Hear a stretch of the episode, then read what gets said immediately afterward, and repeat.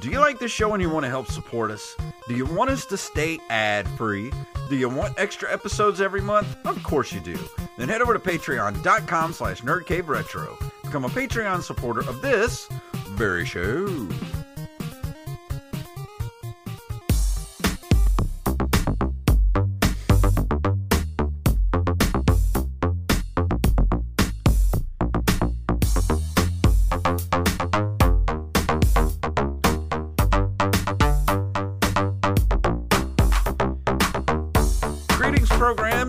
To the Nerd Cave Retro Show. My name is Jason Robbins.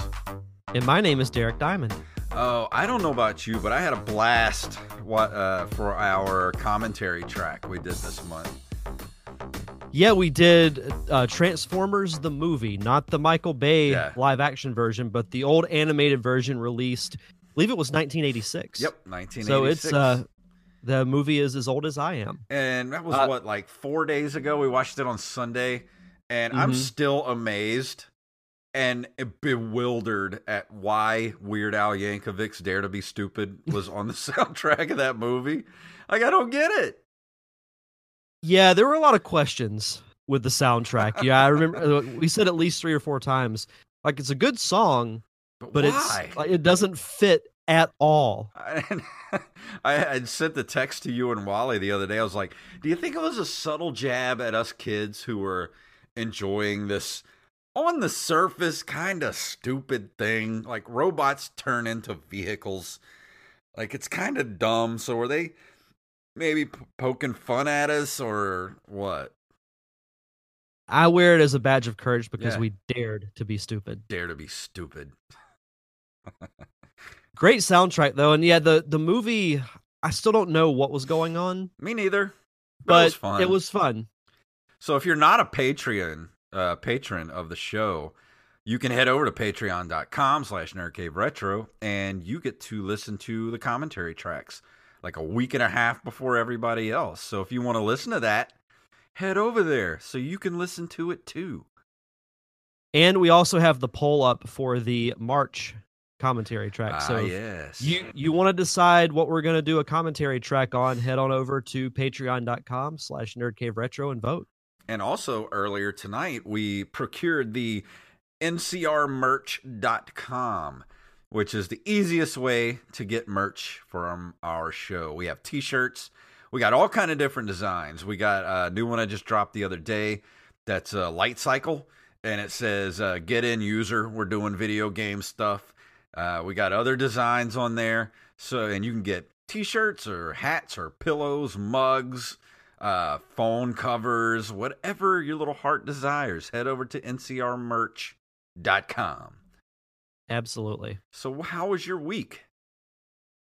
It was pretty eventful actually because um something I- big happened this week. So- something big did happen. Yes, I proposed to my girlfriend earlier this week and she said yes. she said, "No, hell no." Probably would have been the smart thing to say. But um but uh yeah, so we we are engaged and we'll be getting married uh in April of 2022. So That's so cool. nah, it's it's uh it's really exciting. We're we're both really happy about it. So Well, it's, I'm really uh, happy really cool. for you. I'm glad you're happy, I, and I hope you guys make each other happy for the rest of your lives. I, I think we will. It's it's been great. You know, the relationship's been great and Yeah. everything. So I I'm excited. So we're gonna have a, a big bachelor party, aren't we? Yeah, we should do it uh here live on the show. Yeah, Just uh then we could do the true Nerd Cave Retro after dark. absolutely. That'd be awesome. and skyping in from Tijuana, it's Kinky Kelly. oh man. You, no thanks. Uh, nah. Just uh just some alcohol will will will Yeah. be good. um, did you play anything this week? Any new games, or or just playing on some old stuff? Um, I haven't played anything new. I do want to get the re-released uh, Mario 3D World plus Bowser's Fury. It's funny because we were in Walmart earlier and I saw the poster for it. I was like, oh, I forgot that was out. So I need to get that. Um, I have been playing through Trials of Mana still, which is going to be my review next week. And it's it's good that we're doing the roundtable tonight. So Yeah. because because you know how RPGs are. You want to really dive in so you can get your true thoughts on it because it's not one that you can really just you know play Yeah. for two minutes and get an idea for it. So And that's uh, what I've been playing. And don't forget, next week is our uh, community spotlight as well. With uh, Yep. Donner Party of Five is going to Oh, be here sweet. Next week. Um, so go join our Discord community if you want to be a part of the festivities over there. We have our link up on uh, uh, Twitter and our uh, in our bio. We can go takes you straight to our Discord. Sweet.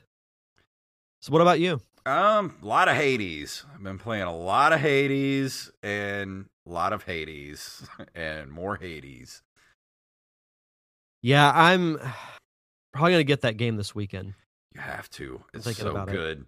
It's every it's scratching every itch I've had for the last couple of weeks. Because remember how I was saying I really wanted a Diablo type game, uh, like a dungeon crawler or something along those lines. That's what Hades is. It is a dungeon crawler, uh, roguelike sort of thing, and sort of game where you keep you're you're trying to escape hell basically. It's got all the greek gods and everything that are trying to help you. You know hades is uh or um who is who controls hades? Uh what's his name? Um not the devil but the king of the underworld is basically your dad. And uh you're trying to get get out of hell basically and um, so it's sort of a roguelike where you're going through all these dungeons trying to make your way out of Hades and you die a lot. But each time you die, you get to keep all the stuff that you attained while you were out, you know, in the dungeon. So you come back, you've got stuff to do upgrades and all this, you know, new weapons and new abilities and all that stuff. So each time you go out, you're a little bit stronger.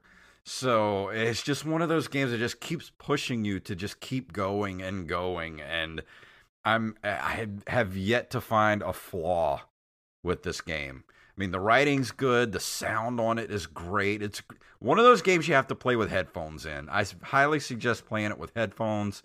Uh, the voice acting is awesome. It's got a lot of humor in it, and it's just it just it's scratching all those itches that I have right now. I just need to play it. Yeah, you do. You I have need to. do. Um, and it goes on sale a lot, but even still, I think it's like twenty four dollars on the Switch store, but it's totally worth the twenty four bucks. So, yeah, if you haven't gotten it yet, or if you're waiting it for it to go on sale, I mean, yeah, you can wait for it to go on sale, but it's worth every penny if you're if you're into that type of game. If you're into Diablo like games, it's totally worth your time and money. Yeah, yeah. I'm. I just need to get it. That's what I need to do. Uh, other than that, I have played nothing else, nothing that other than Hades. Understandable. and watching a That's lot of what we do in the shadows because that is my new favorite show on television. Funny enough, we've been rewatching previous episodes of WandaVision. Really? Just really like trying to pick out like all the little Easter eggs yeah. and everything. And I, I will say this, and I, it's been on Facebook, but I'm not going to spoil it. But the song at the end of Yeah. the newest episode has rented out permanent space yeah. up here, and I'm not complaining. It's just so catchy. I was just gonna wait myself. I was gonna wait till all the episodes were out and watch the whole thing, and then go back and just burn through the whole thing. Uh, you know, in a second viewing. Because if I watch it all the way up again and there's still three episodes left, I would be frustrated. I I think there's going to be some big things that happen in Oh, these yeah. last two episodes. So I, I think, I mean, I think the finale will be huge, but I I could see some pretty big incidents happening in this week's episode And too. uh, depending on what happens with this week's episode, but we've got three more weeks to determine who's going to come on the show with uh, a, a Hulk Hogan mustache, yeah, me or Wally Phelps. uh, I'm gonna love the drama. We're gonna see. gonna, I can watch. He's a little overconfident, so we'll see. uh,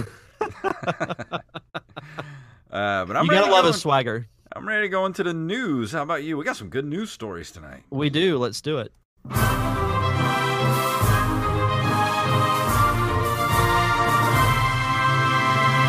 is from NintendoLife.com, Nightdive Studios adds online multiplayer to the Switch version of Turok 2.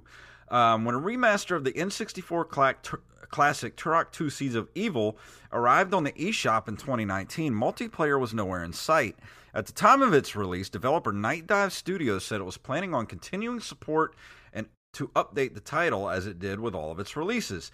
It appears to have honored its words, with the developer informing Dinosaur Hunters a patch for Turok 2 is on the Nintendo Switch uh, out on the 25th of February, uh, which is today. While there's no mention of local multiplayer, there will be online multiplayer along with this re enabled German audio localization, support for gyro for some third party controllers in handheld mode, and added stability. Um, if you're interested in returning to Turok 2 Seeds of Evil, the game is avail- available for, on, on, the eShop for $19.99 and uh, it is now has multiplayer. I think that's a cool addition. Yeah. I've I've got no problem with that. I, I haven't played the the um remake that's on the Switch, but I never played the original either. I played the original Turok, uh Turok 1, but I never played part 2. Yeah, I don't think I did either. I, at least I have no recollection of it. But I mean, I'm sure there are those who will be really happy about about this. I mean, I think it's a cool idea. Yeah, I like it. Yeah, I do too. This comes to us from RedCarpetReportTV.com. And I want to get one of these. Arcade One Up's Oh, Mortal yeah. Kombat themed Legacy cabinet pre orders are open. Uh, if you're reading this and have been waiting for Arcade One Up's Midway Legacy Edition cabinet, then hurry up because pre orders have opened up at retailers. And then let's see. As of this writing, Best Buy or no, Best Buy and GameStop are live. Uh, the replica cabinet will be three hundred and ninety nine dollars and will include Mortal Kombat One and Two, and Mor- Ultimate Mortal Kombat Three, Joust, Defender, Rampage, Gauntlet, Paperboy. That seems a little out of place.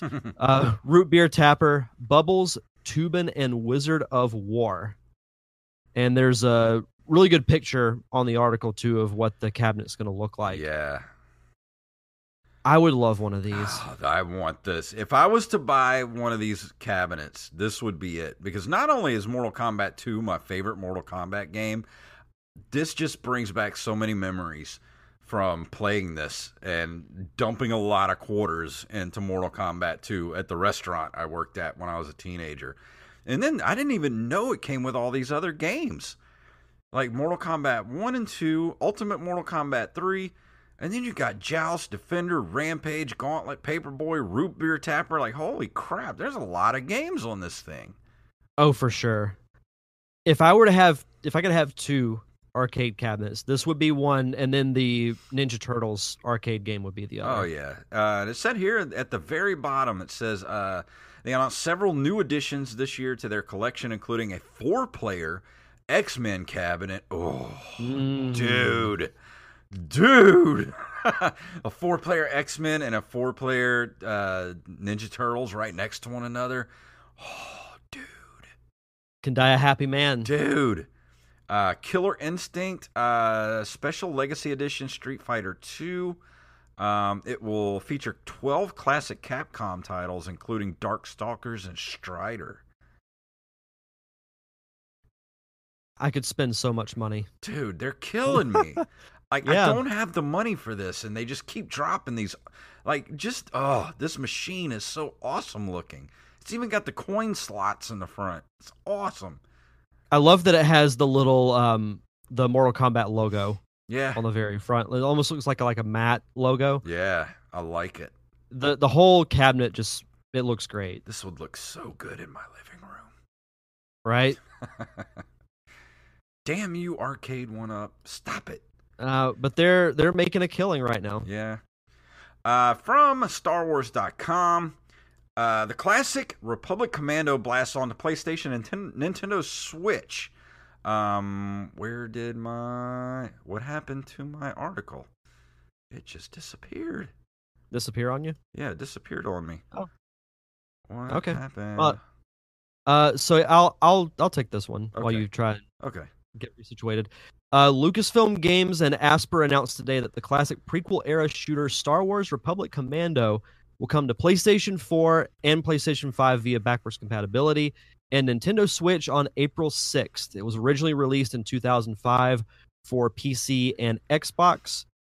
It introduced the Elite Delta Squad, a team of clone commandos dispatched to handle the most dangerous missions for the Republic. The game uh, puts players in the role and inside the helmet of squad leader RC 1138, aka Boss, with the ability to issue commands to teammates and wield a variety of weapons as they battle across the galaxy. I remember hearing about this game. So you never played this? I all? did not. I know of it, but I did not uh, play it. I played this on the Xbox 360. This game is so good. I wished that they would make more Star Wars games like this. This game is so good. It's ridiculous. So, like, what does it play like? Like, Um, what, it's like, like what kind of game would you compare it to? It's like a squad shooter. Imagine like um let's see, I'm trying to think of any other games that are squad type shooters like this. It's sort of like um you know how when you play games like uh Dragon Age or something like that, you like you'll have like people in your party and you can tell them to go do other like to finish the mission you go do this you go do this it's sort of like that it's almost like um XCOM, but it's in first person shooter form.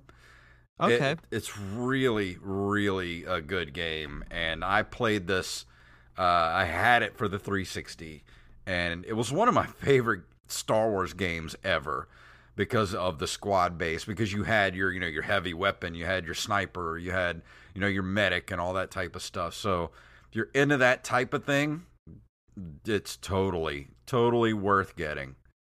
And does it say how much it's going to be? Um, it didn't say at the top. let's see. No, it just says it arrives uh, April sixth. well i hope it's not too expensive because i may i may go ahead and just get this for the switch Let's see. It is fourteen ninety nine. oh that's oh done done That is way cheaper than I thought it was going to be. yeah i'm this is a day one purchase for me when does it come out did it say. April sixth. april 6th oh yeah so good I'm going to be spending too much money on video yeah games. same here um, from cnet.com there are two free nintendo switch games you can get right now ghosts and goblins and 1943 the battle of midway um, all you Nintendo Switch and Switch Lite owners out there, from now through February 25th, today, if you're watching us live, um, download the arcade classic Ghosts and Goblins for free. The freebie is apparently to help celebrate the upcoming release of Ghosts and Goblins Resurrection, uh, which you can currently pre order for $30. Once you download the game, it's yours to keep forever. And there's more. Nintendo is also giving away 1943 The Battle of Midway for free, as well as part of the Capcom Arcade Stadium. Uh, but this download won't expire on Thursday, and should you should be able to download it anytime. Uh, I went yesterday and downloaded both of these on the uh, Nintendo Switch, so I'm good. I have them in my library. I'll be doing that when we're done with the show. Yep, you uh, you got only got a few hours left to go get Ghosts and Goblins. I know how much you love that game, Right? yeah. One of my favorites. Yeah, 1943 is so worth it. Like those 1942, 1943 ga- three games are great. Yeah, and I haven't ever played 1943 before, so Oh yeah, it'll be exciting. It'll be very exciting. And our last story comes to us from Kotaku.com. Incredibly rare Sega arcade game found rotting in a field. Sega's R360 was perhaps the most bombastic example of the company's arcade 1980s arcade flex, a cabinet that only supported two games and of which only 200 units were ever made. Those two games were 1990's G-LOC Air Battle, followed by Wing War in 1994. While most of the surviving R360s are being preserved in collections or arcades, one has been sitting outside in a farm in Northern Ireland, Ireland for ages, just rusting away like something out of Stalker. Uh, let's see. So yeah, there's there's pictures uh, on here of the entire system, and I can't believe that someone would let this sit out I know. just out and let it rust like that. I mean, it's still in relatively decent shape for having Given the circumstances, it's not it's not terrible. Yeah, like it looks like it could be saved. Like it's not too far gone. Yeah, I mean, you can definitely see the rust Yeah. on the like. There's a picture that shows the inside of the cabinet, and you can definitely see the the rust. The screen looks a little cracked, but yeah. it I could be a lot worse. For the most part, I mean, you would have to replace all the electronics and things like that, and maybe a couple of parts um, here and there. But I think you could get this thing functioning if you had somebody, you know, a little bit of money and a little bit of a little bit of time to to spend on it. I, I don't think it's too far gone. Yeah, I, I don't think so. I mean, it's I just still can't believe that someone would do that. I know this makes my heart hurt. I just wonder how much that would have been worth oh, there's no had it been in good condition. No telling. That's that's crazy. That Um, is just crazy. It is time to go into this month in video game history.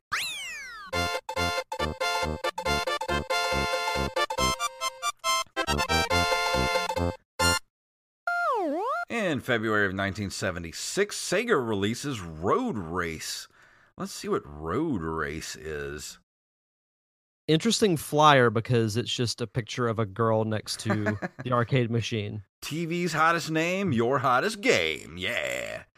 I love that 70s font that they used. The That's- game that's awesome. It says the game was based on the 1970s TV show Happy Days, and the slogan was TV's hottest name, your hottest game. The game itself was a simple, uh, simply a rebranded variant of Sega's earlier 1976 game Motocross, also known as Man TT. Um, I guess this must have been. And those were variants of Road Race. So it kind of sounds like a spin-off of a spin-off. Is kind of what it sounds Yeah, like. It says Sega was allowed to rebrand their game as Fonz because its American branch at the time was owned by Charles Bluhdorn's Gulf Plus Gulf and Western Company, and thus had access to Paramount Television's intellectual property. So that basically this was a Fonz game. yeah, it, but it has different titles. I don't understand. I don't either. It's got like thirty different titles here, but they eventually re it was renamed Fonz. That's that's just so weird. I, I don't know if I've ever heard of that type of game where there's Me like either. different incarnations of it. That's strange. I didn't had no idea that Fonz had his own video game. Hey. Hey. Uh, I I like the the top of the arcade cabinet, like that logo that says Yeah. Fonz. I I dig the machine. I would play it if I found one, but good lord, there's no telling. There's probably like one still left in existence somewhere. And and I would say it's probably in some type of old bar Yeah, in in Omaha, Nebraska. yeah, Will be my still running. Yeah, they they took good care of it, unlike the the last story that that we talked about. yeah. But in February of 1981, Williams Electronics releases influential scrolling shooter Defender. I played Defender a lot on the uh, Atari 2600 and the uh, Commodore 64. I never played it in the arcade. Yeah, I didn't play it in the arcades either. I mean, it, it's one of those that you know when you think of games from that era, Defender is one that springs to mind to me. Yeah, it had like 85 buttons for it, so it was a little uh, it was a little intimidating. Yeah, and it, it was released for a ton of ton of systems like arcade, Apple II, 2600, Oh, it was uh, on everything. Commodore 64. Yeah, th- this game this game definitely made the rounds. Yeah, you could play per- Defender on pretty much everything. Uh, you know, on uh, milk cartons, uh, anything that would run it, it was on there. Oh Uh, man. Let's see. February of 1982, Atari releases Haunted House for the Atari 2600, which is later considered one of the first survival horror games. I remember this game. Uh, I'd never had it, but my cousin had it, and I just remember the, the the box art for it. It was always it always scared the hell out of me when I was a little kid, and uh, so I never ever played this game for the uh, Atari 2600. The cover reminds me of something like a movie poster you'd see in the 60s or 70s. Yeah, it's got like With a that little- weird, like Suspiria or something like that. You know? Yeah, like it seemed like the this picture of say like the eyes and everything would be in the top corner, and then the Mhm. other part would be white, and you'd see haunted house in big letters. So what was the plot? Like how was the game gameplay? The house had three floors and a basement. Character may pick up only one of three items at a time: a key to open doors, a scepter to ward off evil spirits, or the urn, and must avoid a bat, a tarantula, and the ghost of Mister Graves himself. If the player is hit by the monsters nine times, nine times, the game Nine? and nine times. Uh, if the player escapes the house with the urn, the player wins. Um, it looks kind of dumb from the screenshot here. Like, what is that? Like a pancake with eyes? What is that supposed to be? You can mark it that I've said it on this episode. I will review this game for Halloween Horror Month. Okay, I'm holding you to it. I imagine this is one of those games for the for Atari that's just like you won't know what the hell you're doing, and you're going to give it about three minutes. I don't know if it'll beat Superman 64, Oh, it's probably worse. and that's that's insane to think about. But you're probably right. Yeah. Next up, we have February 21st of 1986. Nintendo releases a little-known game called The Mm. Legend of Zelda, designed by Shigeru Miyamoto for the Family Computer Disk System, the first game in the Legend of Zelda series. Never heard of it. Uh, you know, I, I don't think it really amounted to much. one of those forgotten Nintendo franchises like Star Tropics and F Zero and Metroid and you could put Metroid on that list, to be Yeah. honest. But no, I, funny enough, I've actually been on a, a bit of a Zelda kick lately. Like I've been watching a lot of videos on YouTube, mostly about the timeline, because I like hearing everyone's theories on how everything, you know, connects together, and some like it, some don't. Did you see that So- someone put up uh, some screenshots of an HD remake they did of Ocarina of Time? I want this game. Nintendo, are you watching? All you got to do is buy it from the So- guy. Look, if they did a full HD remaster of Ocarina of Time, it would make so much money because that game is just held in, in such high regard. Like it might be arguably the most highly regarded Zelda game, at least of my generation. yeah. But if they were to do that, I mean, I hope they would. I, I honestly, I don't think they're going to for the 35th anniversary. I think we're going to get. I mean, we're obviously getting Skyward Sword. I think we'll get Wind Waker ported from the Wii U. We might get like a a collection with, say, the original Zelda, Link to the Past, and some of the other 2D ones. Yeah. And then I don't know if we're going to get Breath of the Wild too, because we didn't talk about that because they Mm. didn't really say anything at all. They just said it's still in development. I So I, I, don't know figured- if it's going to happen. I figured it would be ready for release by the end of this year, but I don't know.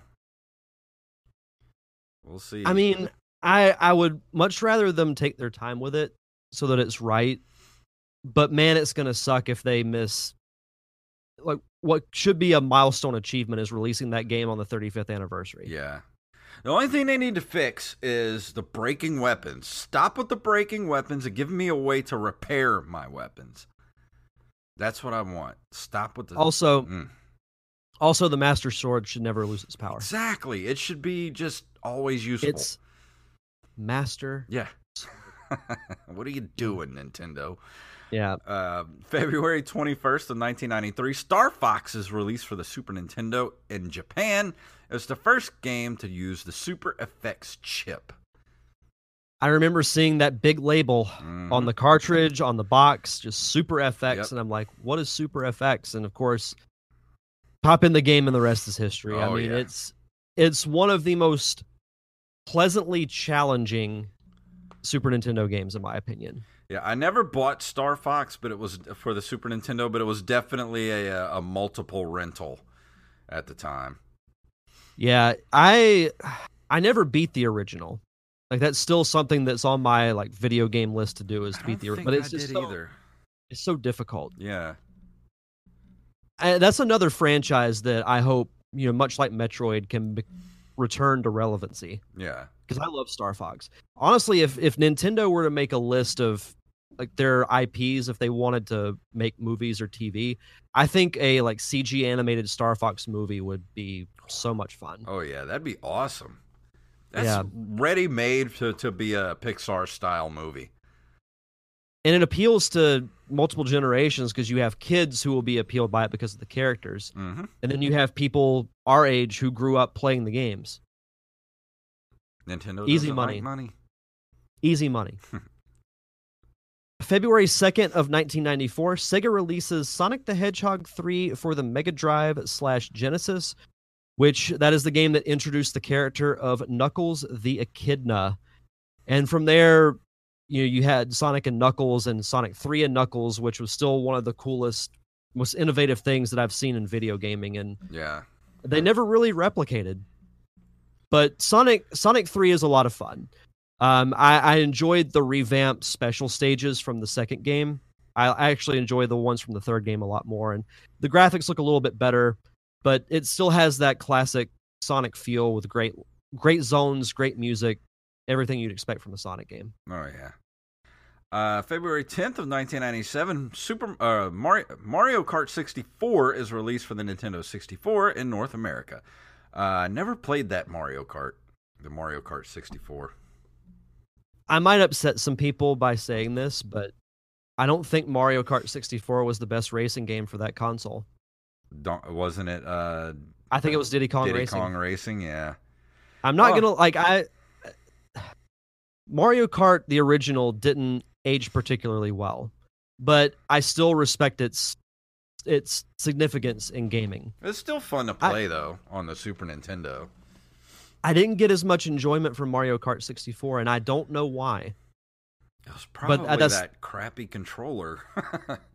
But that's just something you know. As a kid, when I was playing that game, I was like, I, I mean, it's it's fun, but it wasn't amazing. Like I enjoyed most of the other Mario Kart games other than Mario Kart 64. yeah.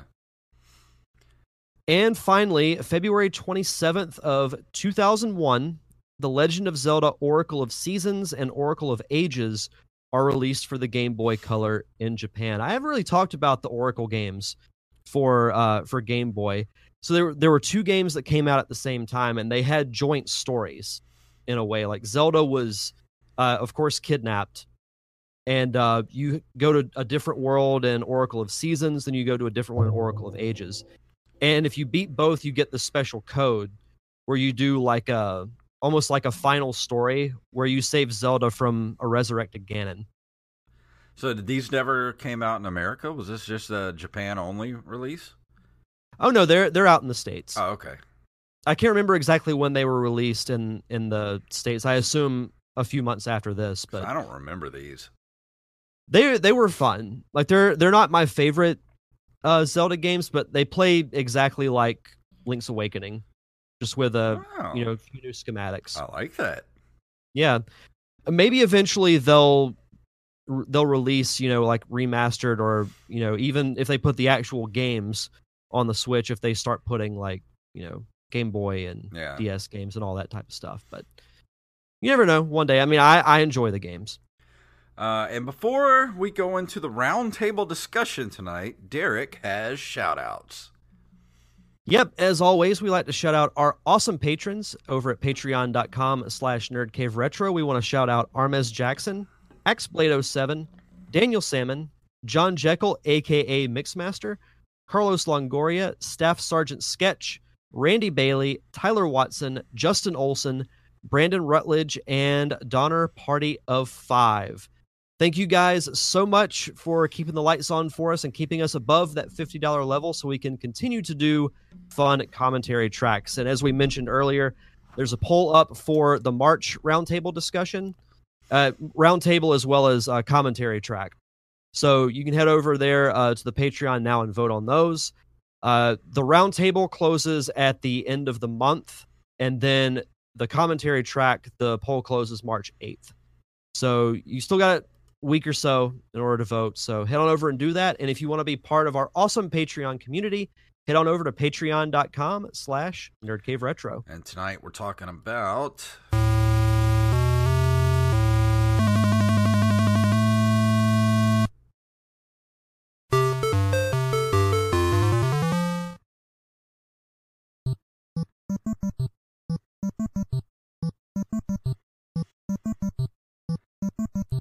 found the NES music for uh, Donkey Kong was much better than the uh, the arcade version. That might be blasphemy to some people, but uh, I don't know. I found the NES to sound way better. I dig that. I really dig that. I, I'm I'm actually pretty excited that this won the the poll for this month because it's it's a franchise that you know like it, it's actually really important in the world of video games when you think about that original Donkey Kong arcade game mm. that was released in 81 because it really introduced the platforming genre. It introduced the character of Mario. And I think for that reason alone, you think of Donkey Kong and I maybe video game royalty is a bit extreme, but a franchise that has pretty historic significance in the world of video games. Well, yeah, w- without Donkey Kong, I don't think there would have been an an NES. There wouldn't have been a Nintendo that we know it. Yeah, and that original game is so simple, but uh, there's a certain charm about it. You know, like I, I still actually really enjoy going back and playing that old Donkey Kong arcade game. Yeah, well, that was really my first uh, experience with Donkey Kong. I never played it. I was too little uh, to have played it in the arcade because um, it came out in what eighty one, and mm-hmm. um, I was born in seventy seven, so I was a little too young to be going to the arcades. But we did have it for the Atari twenty six hundred, and I know a lot of people don't really like the Atari twenty six hundred version. Um, they think it's not that great. I still think it's it's pretty good. One of the better games that you can actually get for uh, the Atari 2600. I put a lot of time into uh, Donkey Kong for the Atari 2600. And then, of course, a few years later, they brought it out for uh, the Donkey Kong, um, which was, what did they call it? Had Donkey Kong and Donkey Kong Jr. on it for the Nintendo. Uh, it was like one of those dual game packs, the Donkey Kong uh, Donkey Kong Arcade, Donkey Kong Jr., um, and played a lot of that on the NES, um, which was pretty close to the uh, the original arcade uh, version of Donkey Kong.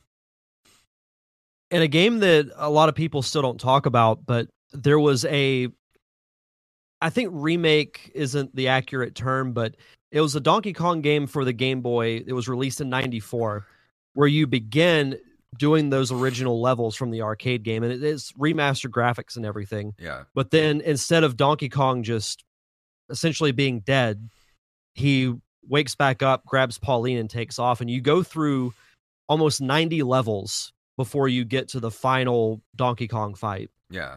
So that was that was my first introduction to that style of Donkey Kong, but the first time I actually played the arcade version was in Donkey Kong 64 there's a factory world that you go in and one of your objectives is you have to find a, a, uh, certain type of coin and then take it into the storage room that has the Donkey Kong arcade machine and you play through the original game in order to get um you know a golden banana which were like the big mm-hmm. collectibles mm. in, in that game so that that was my first experience playing the arcade version if you will yeah of Donkey Kong uh, but it was, um, it was actually um, if a lot of people don't know this, like the uh, Nintendo had put out a game before um, Donkey Kong called Radar Scope, and it really didn't do that well. So when they made uh, Shigeru Miyamoto um, was assigned to by Nintendo to convert the um, all the old radars because they had warehouses of these games in America of radar scopes. So they had to take all those machines and convert them to uh, Donkey Kong, and Donkey Kong really kind of you know took America by storm. Um, people loved uh, Donkey Kong, and um, that's really what put Nintendo on the map to do what it did with you know the NES in 1985, just a short four years later. And it's crazy the staying power of Donkey Kong too, because you don't see as many Donkey Kong games, but the character yeah. is always around. Like he's an inclusion in the Mario Kart games and Smash Brothers, all the the party games. Yeah. Donkey Kong is a character that you know will always be there. And it still it kind of baffles me just to this day why Donkey Kong wasn't wasn't the main villain in, you know, Super Mario Brothers. Yeah, that's an interesting thought. You know, what why make the change to Bowser? Yeah. I mean Bowser's an iconic character all on his own, but Donkey Kong was there from the very beginning and he was Mario's original rival. And they actually did a series of games for the DS called Mario versus Donkey Kong, where you were doing like you could be Team Mario or Team Donkey Kong, and you do you know different like party type games against each other. Yeah, I'd love to actually you know interview Shigeru Miyamoto and ask him why uh, Donkey Kong was he ever considered to be uh, a rival for Mario uh, in the uh, the Super Mario Brothers games, or was it always intended to be, you know, different? Because uh, you know, in the in in the original Donkey Kong, you know, uh, Donkey Kong's considered the villain, uh, depending on how you look at it. I mean, a lot of people see Mario as the villain, and Donkey Kong's protecting Pauline, but that's neither here nor there. But Donkey Kong did end up being a hero character and beloved to this day. Uh, and I don't know, it just it seems like it would have transitioned very well to a Super Mario Brothers game to have him as the main villain. That would be a good what if storyline. Yeah. What like an alternate universe where Donkey Kong is the primary villain and Bowser just doesn't exist. Yeah. Can you imagine a Donkey Kong Country style game where you play it from two different perspectives? You play it uh, from not only Donkey Kong's perspective, but also as Mario's perspective and you're Mario going through the jungles like Donkey Kong, going through all the barrels and things like that. And then the very end of the game is uh, going up in uh, one of the original uh, uh, Donkey Kong style, um, you know, sort of going up the building to get to Donkey Kong and throwing barrels and all that kind of stuff. I think that would be an interesting sort of take on it. Sort of a I think so alternate too. reality thing, you know? Yeah, no, that would be fun. Uh, another thing with the original arcade version, there's a section of uh, Super Mario Odyssey where once mm-hmm. you complete the festival, you go through um, essentially like an old Donkey Kong style world. Like Mario is flat, 2D, and at the very end of it, you reenact the the original Donkey Kong arcade world. Mm-hmm. That whole sequence with the music I'll be completely honest, I got a little choked up. Yeah, playing that is like, especially with the 2D side of things. I felt like I was back in my aunt's house. Yeah, playing that game. It was, it was weird. It was very weird, but but in a good way. Yeah. And um, I never really played too much Donkey Kong Jr. I played it a little bit in the arcade wasn't really my favorite, um, you know, because I had that NES cart with uh, the two Donkey Kong games, Donkey Kong, Donkey Kong Jr.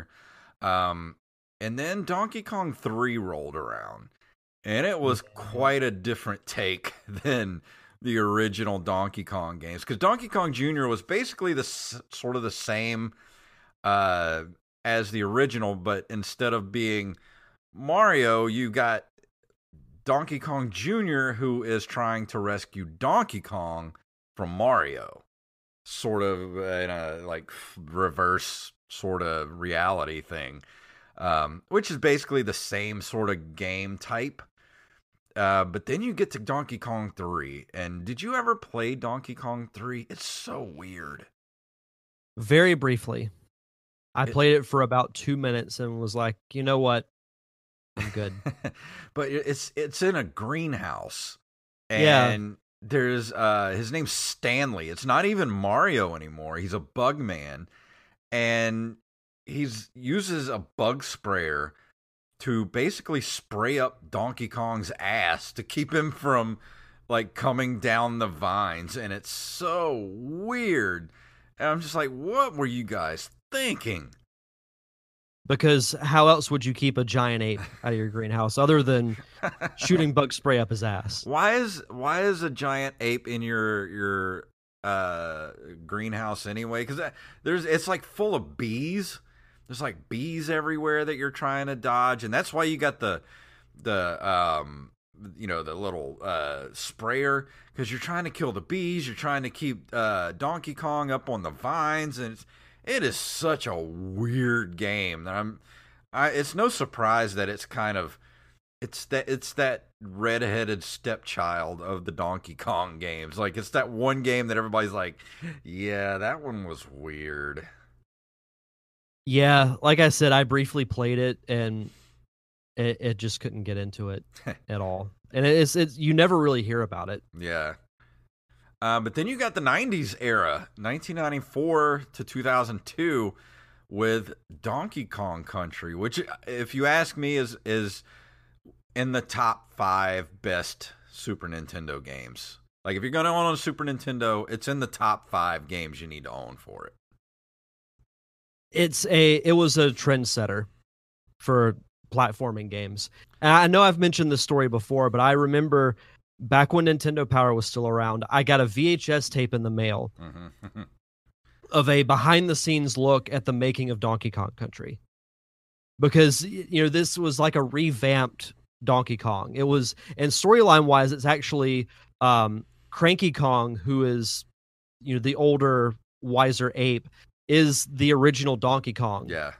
from the from the old games, and then his son is the current age Donkey Kong. But you introduced Diddy Kong, uh, Funky Kong, like the the whole Kong family. You introduced the Kremlings, uh, King K. Rool. Yeah, and it's everything from you know the the game still plays relatively smooth. The mm-hmm. backgrounds mm-hmm. are absolutely gorgeous. Yeah, I I feel like graphic wise, it was really pushing the limit of of the Super Nintendo. Well, I'm gonna say right now that it's the best looking Super Nintendo game on uh, of all time. I won't argue that because those those uh, visuals in that game are so far beyond what you could do on those systems that it just it still boggles my mind. Like I play that game to this day, and those visuals are just so crisp and beautiful and I just play it and I'm like, man, how did they do this? And I was happy when the two sequels came out that they didn't break that formula. The graphics yeah. are still the same, the gameplay is still the same. Like to me, Donkey Kong Country is is pretty close to a perfect platformer. I if you ask so, me, yeah. From look, gameplay, story, characters, I to me there's not really too much or if anything to hate about the Donkey Kong Country games. Yeah, it's just one of those perfect platformers, uh, especially for that system because you got you know it, it, the way it plays, how smooth it plays, and the animation uh, that the game has, the enemies you you come up against, and uh, you know I love uh, some of my favorite parts of the game are when you shoot from barrel to barrel, and it's just there's something just so cool about that game that it's definitely like I said, it's in that top 5 of if you can only own 5 Super Nintendo games, this has got to be in that top 5. For sure. It's in that when it comes to Super Nintendo games, it's in that elite tier up oh, there yeah. with Mario World and and Link to the Past in my opinion. But I just remembered this and I had to look it up. Do you remember the Donkey Kong Country TV series? No, I do not. So it was on for, I believe, two seasons. If, uh, yeah, two seasons. It was on, I think it might have been ABC Family or something like that. But there was a a computer generated a cartoon series loosely based off the Donkey Kong Country games. I remember watching it on something like Fox or um, oh no, it was Fox Kids I smell a commentary track in our future. I have not watched this since 1999. Oh. But yeah, it, it says here it was one of the first series to be shown on Fox Family, uh, it, in which the series was broadcast in its entirety from August 15th, 1998 until 2000 and was also seen on Fox Kids from 98 to 99. I wonder if they have full episodes on YouTube. I hope so because we have to do we have to do a commentary track for that. Like it, it was just like a light bulb went off in my head. I have not thought about this I don't remember that at all. 1999.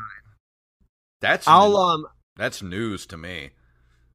I'll look up some clips on YouTube and I'll, I'll send them to you and Wally and just be like, we'll just scrap the poll and do Okay. this for our next commentary. no, we won't scrap the poll. Maybe we'll we'll do that for April. Uh, and of course, along in this this era, you had uh, Donkey Kong Country 2, Diddy's Kong Quest, and also Donkey Kong Country 3, Dixie's Dixie Kong's Double Trouble. Say that five times Yeah. fast. That, that's my only problem with these games is they're so hard to say.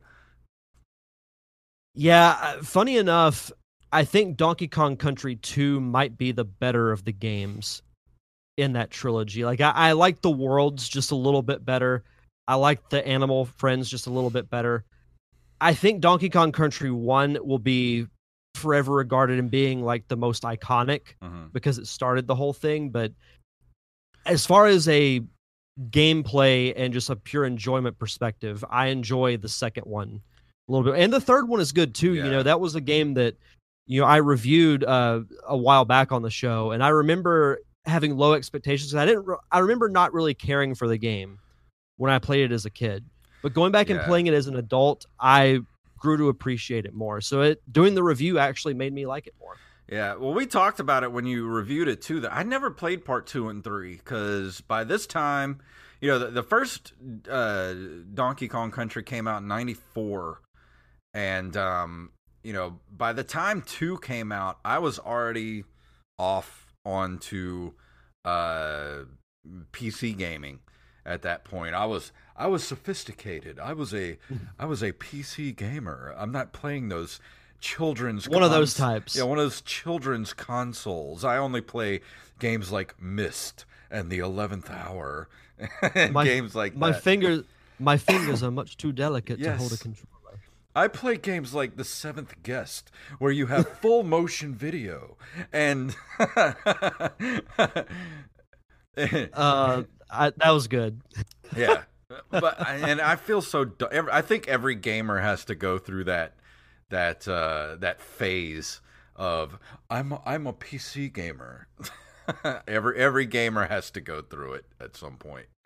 There's a podcast I listen to. It's not a video game podcast, but one of the hosts is like a big PC gamer, and he does not play consoles. And I'm like, Yeah. oh Jesus. Well, that's that's one a of big those. thing now. People e- they're they're either console players or they're PC, and they're never the the tween the twain shall meet. And they, I just don't get it. Like, just play what you want to play. Like, it doesn't matter. Like, why are people so uh, tribalistic when it comes to things like that? Because we Uh, all everyone- know Nintendo's the best. I mean, the Switch is the greatest gaming console of all time. So, you know, Yeah, I don't need I mean, those those stupid PCs and your your your X your Xboxes and your your PS fives and your. Your PS5. I'm only doing And that you- to make Wally mad. You guys have been going after each other. I know. Like we need to hurry up and do this. Uh, get this uh shave thing we got to do because one of us is going to end up looking like uh Hulk Hogan for an episode. So There's a reason why I don't get involved with bets like that, and that's because I lose. Uh, and then of course we got the the present era of the Donkey Kong games and like uh, Donkey Kong Country Returns and Donkey Kong Country Tropical Freeze. Um, did you uh, did you play either of these? I have not played any of the newer uh, Donkey Kong games. I've played Donkey Kong Country Returns. I have not played Tropical Freeze yet, but it, it was the graphics are obviously new due to the new console and everything, but it still plays like it has the Donkey Kong Country charm. Yeah, So I would recommend playing them. And there are I remember there's one there's one world you're in And you want to talk about gorgeous backdrops from the original? In this game, there's a, a level you do where it's sunset. So everything is a silhouette, Mhm. including Donkey or Diddy Kong. Hmm. And it looks gorgeous. See, I, I've I've seen the boxes for uh you know Donkey Kong Country Returns and Donkey Kong Tropical Freeze, but in Nintendo fashion, the price doesn't ever drop. They're still sixty bucks, and I'm not gonna pay that much, Nintendo. I'm sorry for a game that's like three years old now, and I'm gonna do it. Yeah, I I have yeah, I don't know why they're doing that. Another one I wanted to touch on uh before we end. Uh, did you ever play the Donkey Konga game? I did. I loved them. I thought they were fun. I never had it, but I always played it. Uh, every time I, I went to someone's house that had it or whatever, I just rem- I always I love the little bongos that you have to play. They're so cool. Especially when you get to like the climax of the song, you're just like, Yeah. I would love to Break- get uh, a set of these if I could find them somewhere. oh, I wonder if I might still have my old ones at my parents' house. You should I think I know exactly see. where they are. I should um I should call my mom and get her to look because I'm pretty confident I still have them, and that would be then I just have to find a copy of the game. Because that was an early version of like the rhythm games, like even before like Rock Band and and all that kind of stuff. Like this was this was early in that type of thing. And honestly, I enjoy like I like playing Rock Band, you know, just like any other person, but Yeah, I love the bongos. I think like that gimmick made that just a more enjoyable Yeah. experience to me. But it's so cool. you know, it, it was it was a lot of fun, and I, there was a Donkey Kong game that you could actually use the bongos. I think as a um, it might have been no, it was Jungle Beat. Donkey Kong Jungle Beat was you could use the bongos as a controller. yeah, I don't I don't see that in here. I think it was called Jungle Beat. Let's see. Yeah, uh, here it is under Donkey Kong 64. Oh, okay. Yep. Yeah, you tap one drum and it repeatedly makes him run. Tapping awesome. both make you jump, and both alternately make him attack. And clapping or blowing into the microphone cause an explosion. That's cool. I remember playing that game. There, there have been a lot of good Donkey Kong games, and there's an interesting tidbit here at, at the end of the the Wikipedia. There are three spin-off series from Donkey Kong, and Mario is one of them. Because Mario was Mhm. technically introduced in a Donkey Kong Yeah. game. Let's see. There's Croft. Yeah, spin off Mario, Banjo Kazooie. Yep. Um, uh, Conker. I didn't know Conker was a spin off. Conker was a character in Diddy, Diddy Kong, Kong Racing. Racing. Really? I didn't know that. I learn something new every day. So there was going to be a Conker game for the N64 that was similar to Banjo Kazooie, but it was knocked because of that reason. Huh. And that's when they went back and added like the South Park style humor in it. Ah, and now I can't picture that franchise if they ever made another one. I couldn't picture it not being adult. Uh, and far and they have canceled games as well. Um, there was a Nintendo Entertainment System game announced in the uh, official Nintendo Player's Guide 90, 1987. Um, not much is known about the title, whether it was canceled or a working title for a game released under a different name is unknown. Uh, it was called Return of Donkey Kong. Because yeah, there was a, a space between you know 81 and 94. There was no Donkey Kong anywhere. Well, I mean, other than you know the Donkey Kong Junior and Donkey Kong Three, he was nowhere else to be found until 1994. I wonder what it would have been about. I don't know.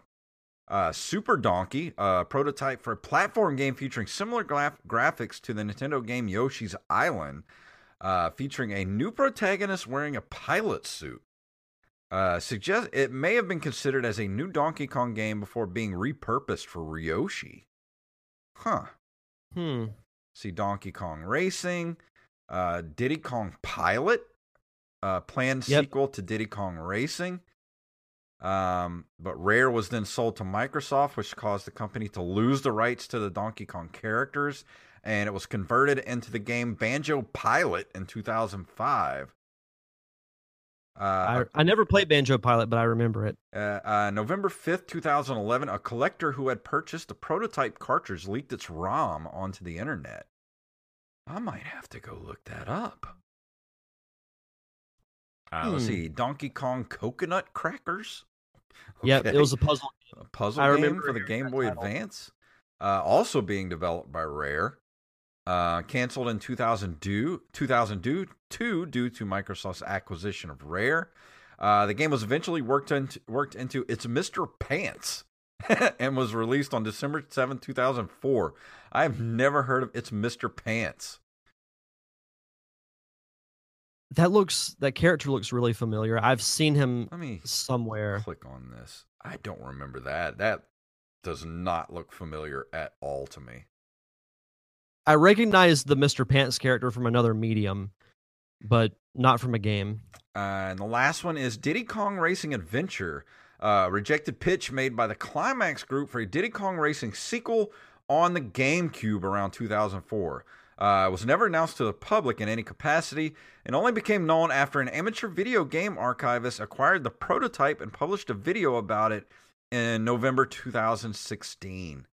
So there was uh, quite a few other Donkey Kong games in the works. They just most of them were being de- developed by Rare, and then once Rare got acquired by Microsoft, it just seems like Nintendo just sort of just threw them by the wayside instead of uh, taking them and giving them to another developer or developing it themselves in uh, one of their R and D departments. Eventually they did because Retro Studios makes the Donkey Kong games now. But yeah, there was a, a lull period Yeah. for that. Uh, overall, the critical response to most of the uh, the Donkey Kong games have been positive. Uh, in the 2017 book, The 100 Greatest Video Game Franchises, Donkey Kong was characterized as a symbol representing both the timelessness and timeliness of video games. I would agree with that. You know, you think of, as we mentioned at the top of this discussion, the importance of the Donkey Kong character as well as the franchise because there would not have been a Nintendo. And who knows where the state of video games would be if that original Donkey Kong arcade game in mm-hmm. 1981 never happened. Yeah. Um, let's see. Success of Donkey Kong series has resulted in a Guinness in Guinness World Records awarding the series with seven world records uh, in the Gamers Edition 2008. Uh, records include first use of visual storytelling in a video game uh, for the rudimentary cutscenes featured in the original DK arcade game, and most collectible items in a platform game for Donkey Kong 64. That's pretty cool. Yeah, for sure. But uh, but yeah, I think that's uh, I think that's about it for the uh, for our roundtable discussion and retrospective of the Donkey Kong franchise. I know there's a lot that we didn't hit on, but you know, uh, what let's did as much as we could in a you know a 30 minute segment. but uh, but yeah, Yeah, I as I mentioned, I love I actually really like the Donkey Kong series quite a bit. Yeah, I love all three Donkey Kong Country games. Even some of the more recent ones are a lot of fun. yeah, I still enjoy going back and playing the original arcade game. So it's it's a it's a franchise that spans multiple decades of video gaming in different forms, but all are enjoyable. Did you ever have the uh, the Donkey Kong uh, board game? I had that too when I was a kid.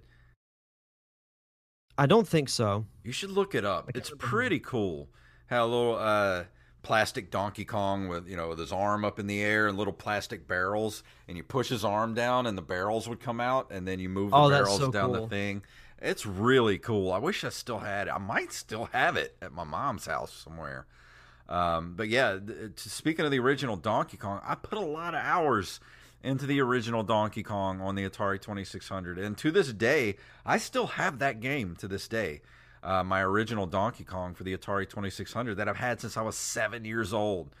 And um, whenever I fire up the Atari 2600, which I haven't done in you know a couple of years, at least over a decade, but whenever I do fire up the old Atari 2600, Donkey Kong's always the first game that I grab for it because I have so many good memories of just sitting in front of the TV, you know, just playing that game because it was better than any other Atari game other than Missile Command.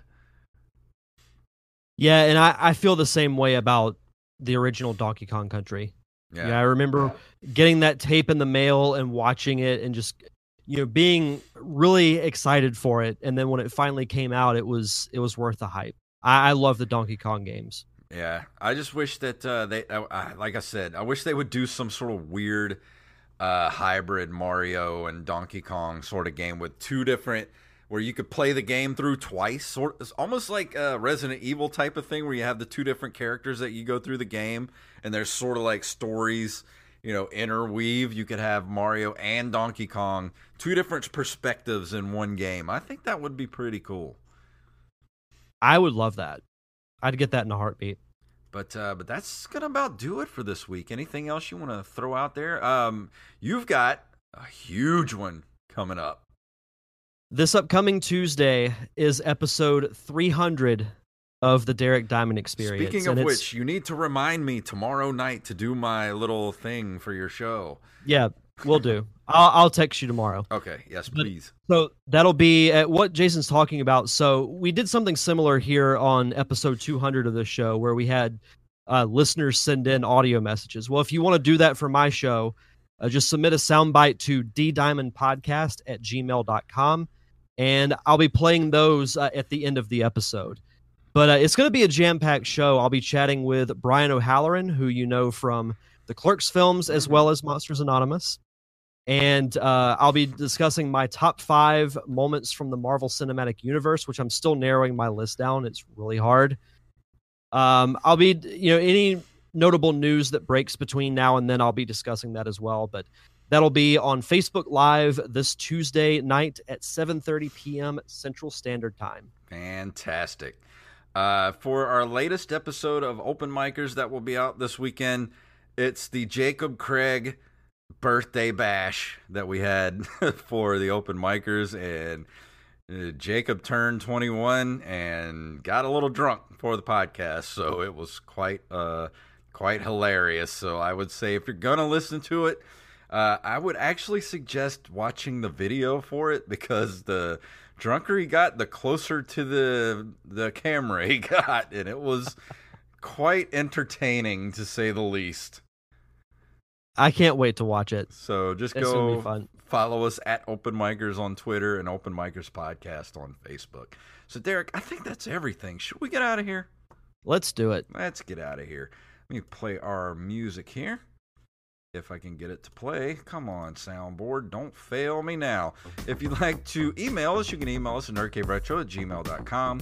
We're at nerdcaveretro.com. We're on Instagram and Twitter at nerdcaveretro and individually at uh, and at Derek underscore diamond. Buying merch from us has never been easier. It is now ncrmerch.com where you can go get yourself a, a throw pillow or a mug or a sticker or some hats, whatever you want. Uh, just go to ncrmerch.com.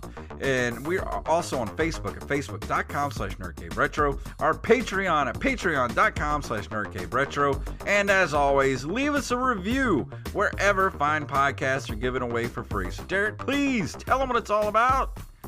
Wow.